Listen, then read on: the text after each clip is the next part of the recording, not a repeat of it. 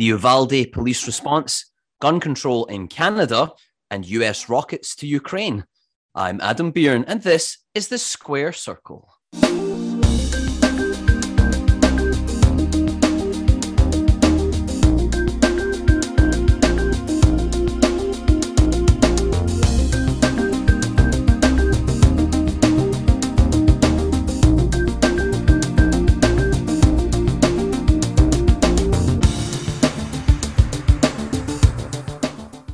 Hello and welcome to the Square Circle. I'm your host, Adam Bearne. Joining us this week, we have conservative writer and editor Brian McNicoll. Brian, it's good to see you again. Good to see you. And we also have libertarian Dan Mitchell of the Center for Freedom, Freedom and Prosperity. Hi, Dan. Hello, Adam. And uh, rounding out the panel this week, progressive political reporter James Rosen. Hello again, James. Hi, Adam. Good to see you. Well, let's get right to it, folks. In the aftermath of the Uvalde school massacre, the focus is turning to the police response, or perhaps the lack thereof, to the shooting. Here's coverage from ABC News. This morning, new video obtained by ABC News raising questions about law enforcement's response to the deadly shooting at Robb Elementary School. Guy with a rifle. Police seen rescuing children after breaking a window, then pulling them out. Somebody jump out of the window. Oh, the kids. They're getting the kids out. The footage showing part of what took place outside the building. During those 77 minutes, the gunman went on a rampage inside. Texas authorities say the school district police chief wrongly believed the situation was no longer an active shooter and had ordered tactical teams not to enter the classroom while the children desperately called 911 for help. It was a wrong decision, period. There's no no excuse for that. The rampage finally stopping when sources say federal agents decided to go in and fatally shoot the gunman. Now the Justice Department is reviewing law enforcement's response. So, Dan Mitchell, what does the response by the police to this shooting tell us about the realities of trying to stop someone with an assault weapon who's determined to kill as many people as he can in as short a period of time as possible? The training that uh, at least some of the cops uh, had in Uvalde uh, and that you have nationwide is that you're supposed to immediately engage the shooter. That's how you save the lives of children. Now, I can only imagine if I was a cop how how frightening it would be to rush into a situation like that, especially where the guy might be better armed than you. Uh, but that being said, they took the badge because that's part of their job and and you know if any of them every one of them who failed to do their job uh, should lose their pension, lose their job, be out of policing entirely. Uh, the role of cops is in these one in a million situations. They have to put their lives on the line for innocent people, and they they failed to do that. And that's unforgivable. I mean, when we first heard about this story, we thought, well, you know, maybe the guy was barricaded in there by himself, and he had uh, you know, already killed the kids, but apparently he was still killing kids while, while 19 cops were mingling in the hallway. James Rosen, Dan makes the point that perhaps police officers are afraid because the kinds of weapons that these shooters can pick up are so deadly.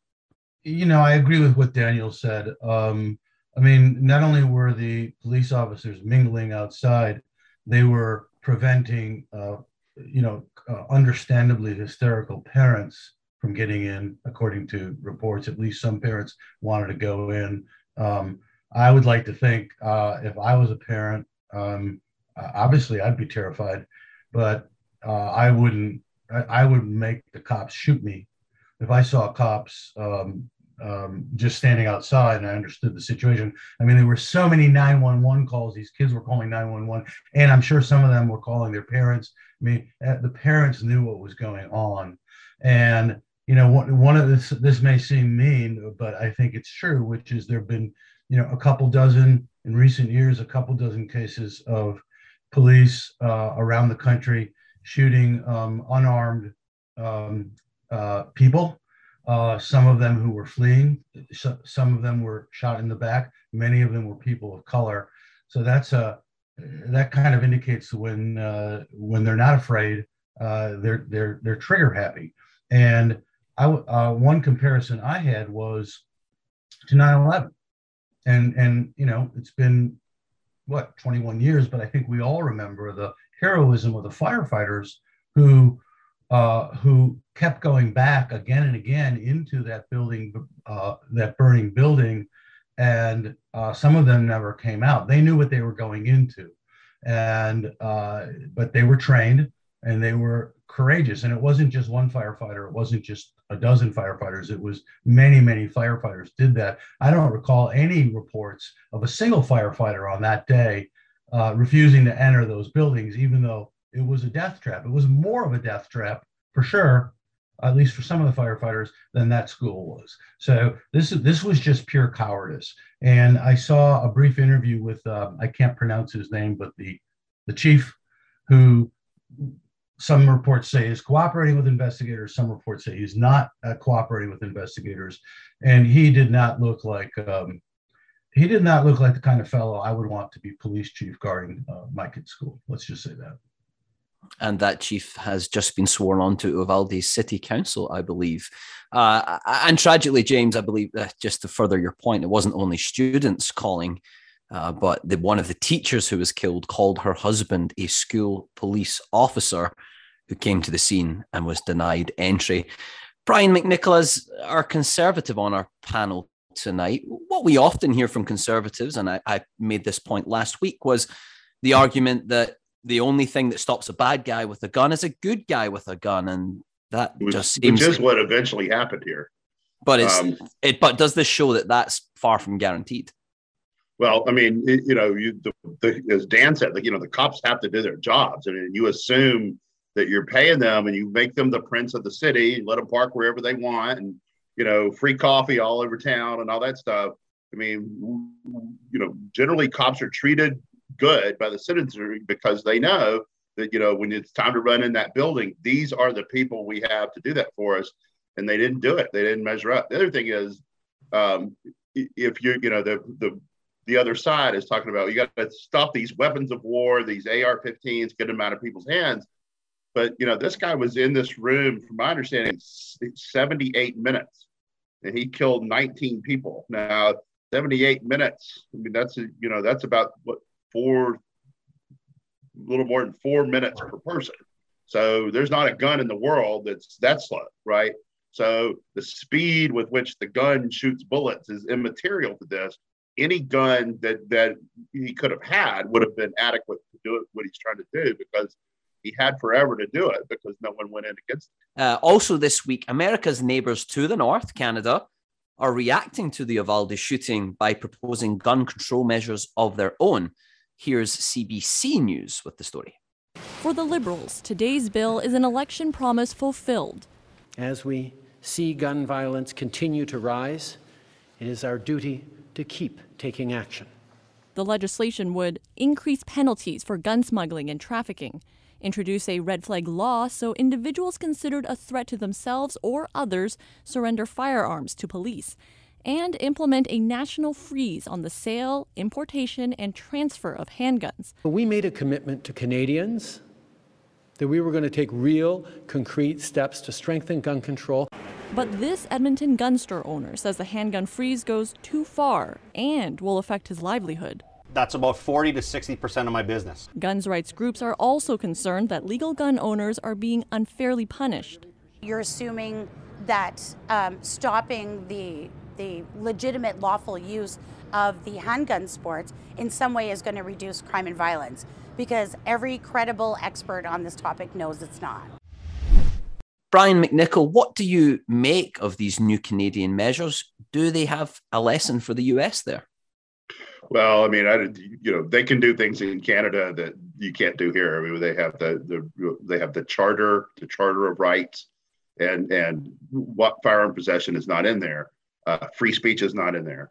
Most of our Bill of Rights is not in there. So, and that's their basic guarantor of, of freedoms in Canada. Uh, so things are unconstitutional.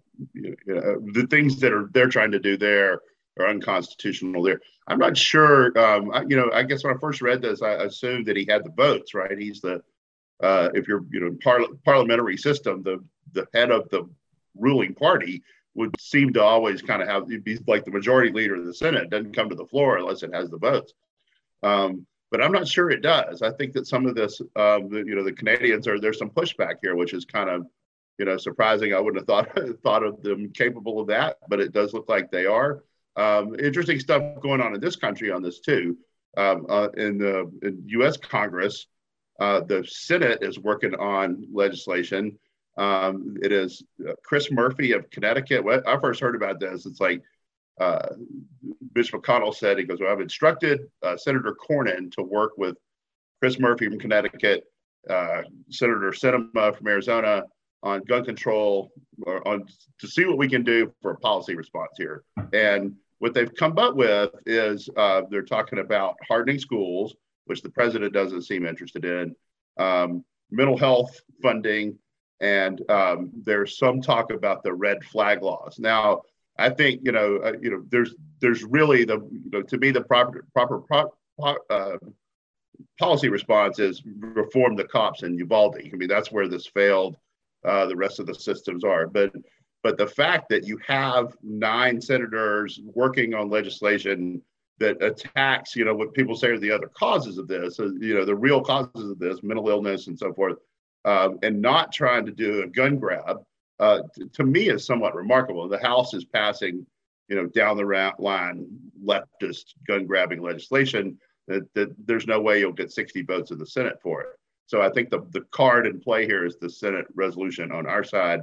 Um, in Canada, he, he can do some of this by, you know, I guess whatever their equivalent executive order is. And one of those things he's trying to do is a handgun freeze. So no more buying, selling, everybody, whatever handgun you have, you just stuck with that one. So, you know, it's not the kind of thing you could do here. I don't understand, you know, what that gets at, but, you know, Canada's, they do things differently up there. Sure. And just to expand on, on your point, it seems like many members of Justin Trudeau, Prime Minister Trudeau's party, wanted a handgun ban outright, yeah. but it's been scaled back to that handgun yeah. freeze yeah, that you're talking about. Right. The, you're um, right. Some of those proposals are already being whittled down because of the opposition. Yeah, uh, Daniel Mitchell, though, Canada is going to go ahead and ban assault rifles. And to Brian's earlier point, here in the US, it seems like uh, we're willing to deal with anything but the guns. Are we making a mistake by not following Canada's lead here? I find it ironic and frankly a little bit despicable that a man, Justin Trudeau, who's protected by people with guns, wants to make it harder for law abiding Canadians to protect themselves with guns. Uh, that's typical political uh, uh, you know, I don't, I don't even have words that I can use that would be proper uh, to describe my feelings for someone like that who's so hypocritical. Uh, when I think of what Trudeau's trying to do, I think of what happened in Australia where they had the so-called gun buyback. Well, criminologists say that that was only 20% effective, and not only that, there are more guns in Australia today than before the buyback. So I assume in Canada uh, we'll see similar very high levels of non-compliance uh, we'll see a lot of civil disobedience because people, frankly, don't trust governments, and governments around the world for centuries have given us very good reasons not to trust them. Uh, now, specifically, what might happen uh, in the United States in terms of doing something similar?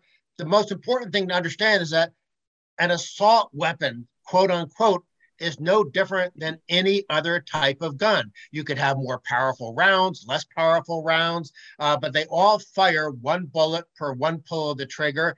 Uh, so the, these politicians who are running around saying we have to ban guns that look military or something like that. Well, would that stop one of these lunatics from simply getting one of the guns that doesn't look military? Uh, I, I don't. I wish I had an answer for what happened. I wish there was some magic way because, frankly, I don't think mental health counseling and red flag laws and things like that are going to stop people who, for the most part, stay under the radar. And it's only after they do crazy things that everyone comes forward and says, oh, well, he tortured kittens or something like that. Well, you know, how do you know that ahead of time? We just don't know. Uh, so I don't think, well, hopefully we won't get gun control, but I think Justin Trudeau is showing us one thing it's very difficult to have a compromise with people that at the end of the day, they really do want to ban private possession of guns. I think that makes it very difficult for, for Republicans to compromise because people like Chris Murphy are radicals on this issue. They don't believe in the Second Amendment. They don't believe in self defense. They want us all to just rely on cops. And of course, what did we talk about earlier in the program? You can't trust and rely on the government to protect you when push comes to shove. James Rosen, you, you've been listening to our two other panelists who seem to think that Canada is on the wrong track here. What's your view? Well, I think Daniel just made a good point, which is that um, um, you know the the abysmal, catastrophic response of the police in Uvalde makes it hard to argue that you know only police should have guns. I mean, that, and that's I think that's a tragedy. However, as much as I respect my friends uh, Daniel Mitchell and Brian McNicoll, I have to respond to some of the things they said. I, I thought, with all due respect, uh, there was uh, they were at times incredibly glib and um, and unfair in the way they stated, um, uh, you know, some of the some of the uh, cases. Prime Minister Trudeau to accuse him of politics, um, you know, anything you do can be called politics, uh, but that's basically uh, no, no good faith, assuming he has no sincere motives. I think that's unfair. Um, Daniel said uh, that it's hypocritical for Trudeau to want to take away guns when uh, from law-abiding citizens when he's protected by guns. But that's precisely the point. The I mean, the Uvalde police aside, uh, the the people who protect Trudeau, who protect President Biden, who protect these heads of states, are the best shooters in the world. They're the most highly trained uh, shooters in the world. You can't compare them to you know so-called law-abiding citizens having guns. So that's a very weak argument, and it's not hypocritical, and it's not illogical. Um, Brian's comment about leftist gun grabbing measures again that's you know for something this serious and after a tragedy of this uh, extent i think it's really too glib brian to use that kind of language. And the last thing i'll talk about is uh, australia. Um, I think it was daniel mentioned that it was only 20% effective. First of all if you have millions and millions and millions of guns like we do in the united states 20% effective would be damn effective. It's, it would be a huge number. And the second thing is, is what I read about Australia is they collected 650,000 guns. I think I've got that number right. And immediately, immediately violent gun, gun uh, deaths and crimes dropped precipitously. Well, if I if I can jump in on some of the evidence here, in both the United States and Australia, because of demographic factors, fewer you know young men between 18 and 30 you know you know we're the idiots in our younger years who tend to cause problems. But because of a decline in the relative population of young men in both Australia and the US crime rates murder rates violent crime rates have all been dropping. Now in the United States that drop in crime has been at the same time that we've had an explosion in gun ownership. Well the fact that and it happened in Australia when there was some level of decline in some of these weapons uh, writers for even left leaning outlets like the New York Times and Washington Post, when they've written about what happened in Australia, they basically admit that there's no evidence, no statistical proof uh, that the gun buyback actually had any effect on crime rates. Well, in part because, of course, they don't have mass shootings like we do. They had that one in Tasmania many years ago, but other than that, they just don't have the kind of data that unfortunately characterizes the US with these copycat lunatics. Let's move on to a, a no less serious topic because also this week, the Biden administration has agreed to Ukraine's request for advanced rocket systems to use against Russian forces. And here's more from CBS News. The aid package for Ukraine crucially includes four high mobility artillery rocket systems, which can hit targets up to 50 miles away. That's more than double the range of the American supplied howitzer, which this Ukrainian commander told us was a game changer. President Biden said the U.S. is, quote, not enabling Ukraine to strike beyond its borders over fears Kiev could launch long range weapons into Russian territory. Senior Ukrainian officials have promised they won't, but the country is suffering heavy losses. Between 60 and 100 soldiers are killed every day, and up to 500 are wounded. So, James Rosen, do you think this is a smart move, adapting to what Ukraine needs in this phase of the war? Or is there a danger here that the US is getting sucked into potentially another forever conflict? Oh, that danger is absolutely there. I mean, you know, I'm not sure I would word the, use the word sucked into. We're, we're we are getting inexorably drawn into this conflict. Uh, but it was kind of predictable from day one, um, uh, given how brutal uh, the Russian invasion and bombing and killing. You talk about law-abiding citizens uh, has been since February 24th when when the invasion began. Uh, we're getting drawn into this. Uh, it's it's it's like World War II on warp speed. Everything happens much faster now because of technology. We you know when when uh, when there's a bombing and you know dozens of people are killed, we know about it that night.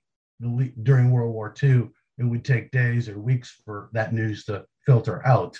But we're getting uh, we're getting drawn into this, and um, uh, you know I think there's I think when uh, President Biden gave uh, uh, was it President Biden gave his State of the Union address, um, the only thing that got the only the only topic that Republicans stood and applauded for was aid to Ukraine.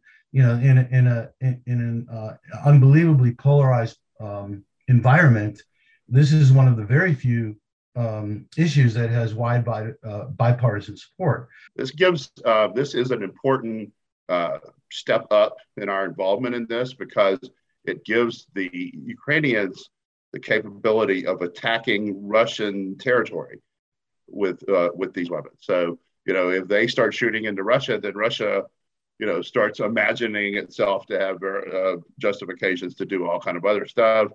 Um, Putin was talking the other day about the the size and scope of his nuclear capability. You know, like refreshing our memories on what he's capable of and so forth. So you know, I, I wouldn't uh, put it past him to do that. You know, I, I, think it's something that has to be looked at. Yeah, and, and on that point, Brian, about potentially being able to attack inside Russia, the Ukrainians have apparently promised the Biden administration uh, all the way up to President Zelensky, I believe, uh, making the commitment that they won't be used to target Russian territory. What do you make of that? Well, I mean, you know, you say that, it, you know, what is what is Russian territory, right? So, because like the Russians, they would now call Mariupol, they would now call, you know, a lot of the Donetsk Russian territory. So, you know, that you know that that line is moving and was never really well defined. So, you know, I, you know, I, that's that to me is sort of the danger that could end up making it a wider war. But you know, maybe that's uh, what you want. Maybe because otherwise, it's like you were talking about earlier, it has the chance to be a quagmire that that we're involved in for a long time. But you know, even if that were the case, you know, we can stand to be tangentially third hand involved in this war indefinitely a lot more than the Russians can stand to be primarily involved in this war and for a lot longer.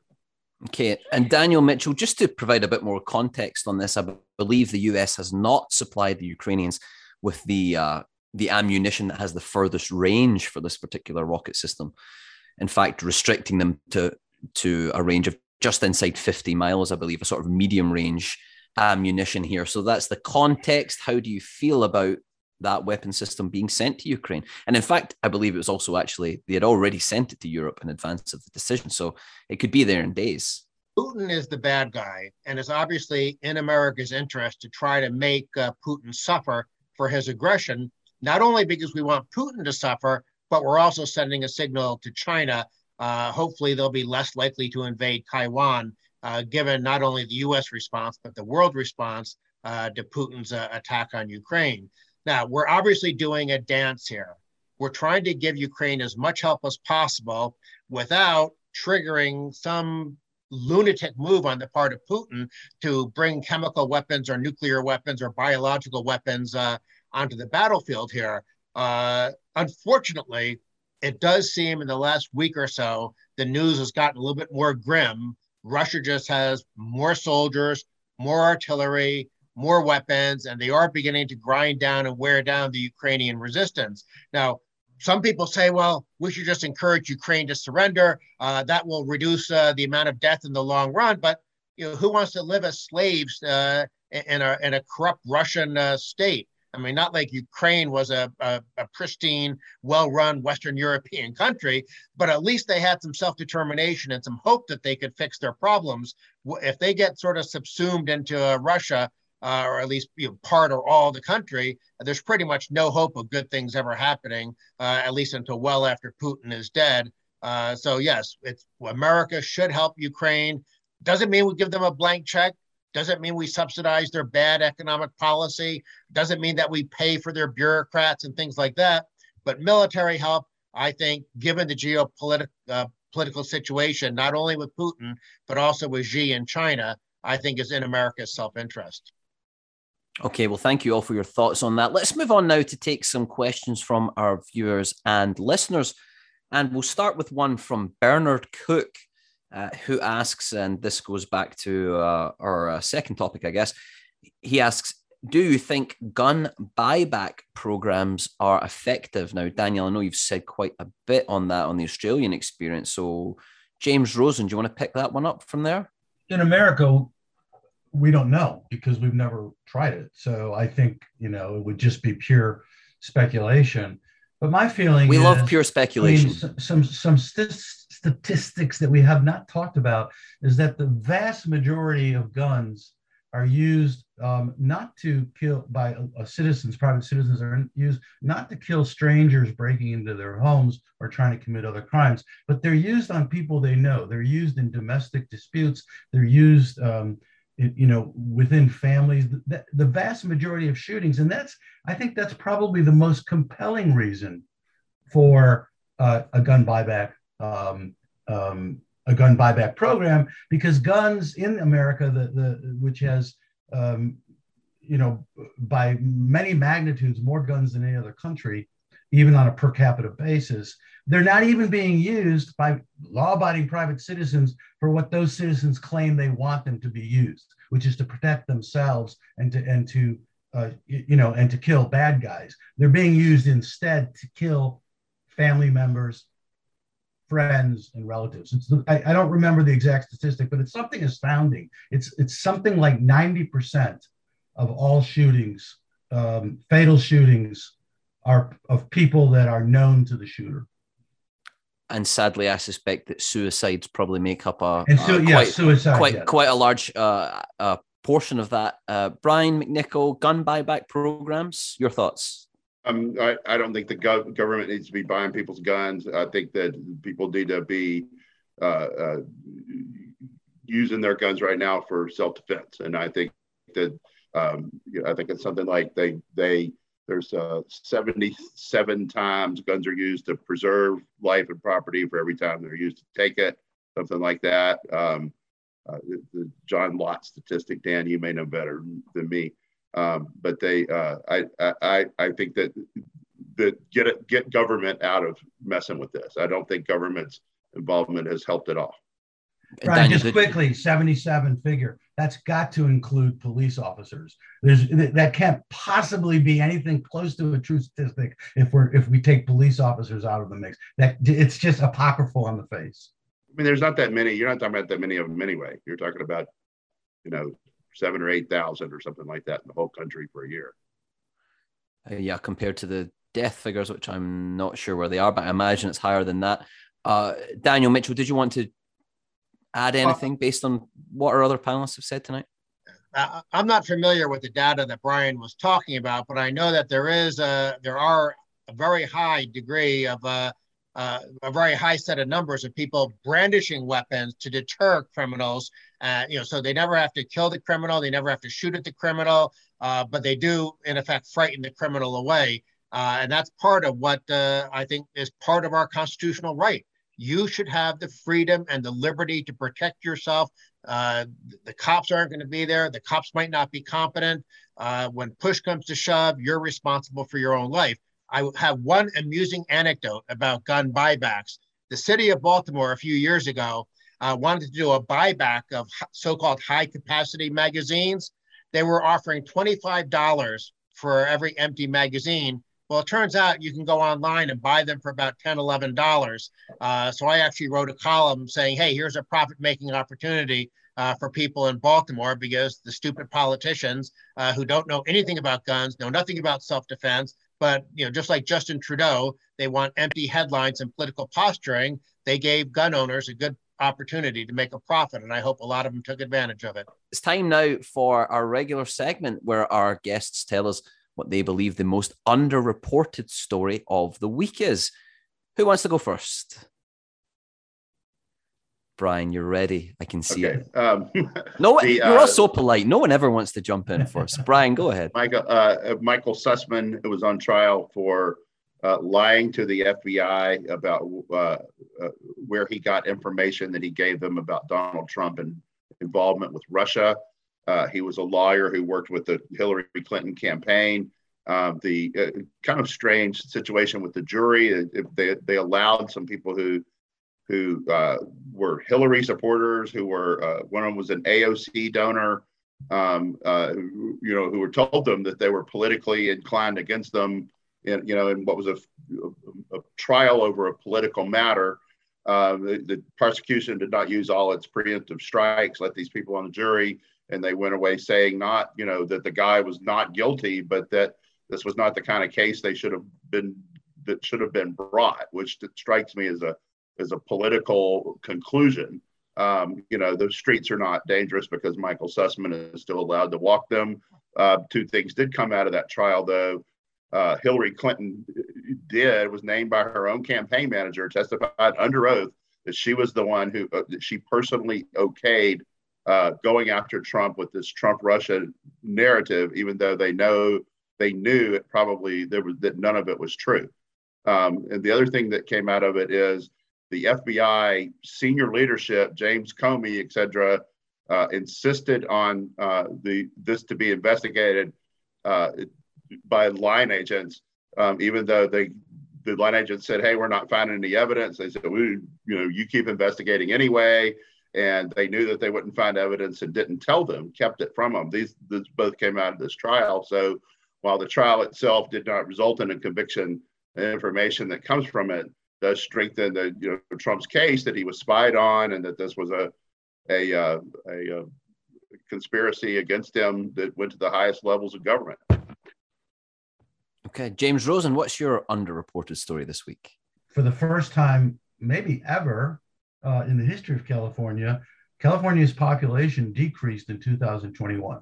Uh, it only decreased by 117,000 plus people, but it still went down. I don't believe in the history of our country that's ever happened before with California, um, which of course has been a mecca for for for you know what 1849 gold rush for 170 years for people to come to. Uh, so the population went down, but uh, one particular population is going up, which is rattlesnakes. Um, and I can say that I lived in California for eight years. As I said, I spent a lot of time outdoors.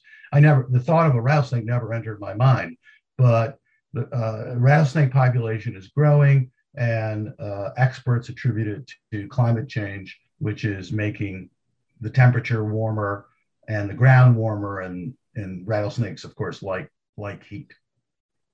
Okay, well, uh, all I know is that more rattlesnakes would make me much more likely to leave California too. Uh, didn't didn't think we'd end up talking about rattlesnakes today, but here we are. That's why I love this segment. Daniel Mitchell. Not the only don't- thing that could get me to run. Daniel Mitchell, why uh, why don't you tell us your uh, underreported story this week? Well, uh, I'd be more likely to leave California because of the taxes uh, rather than the snakes. But I uh, knew you know, someone was going to go own. there. Uh, Dan has pet snakes. He's all over. and, and actually thinking of California, the, the interesting news coming out of the so-called Golden State is that they recent the government recently classified bees as fish uh, in order to get them covered by the Endangered Species Act, which is a very creative bit of uh, bureaucratic uh, legerdemain there. But my underreported story of the week deals with something that just came out today. So maybe it'll get coverage tomorrow, but I doubt it, which is the fact that the Social Security's new trustees report shows that between now and the year 2100, the deficit in the Social Security system, adjusted for inflation between now and 2100, will be $56 trillion.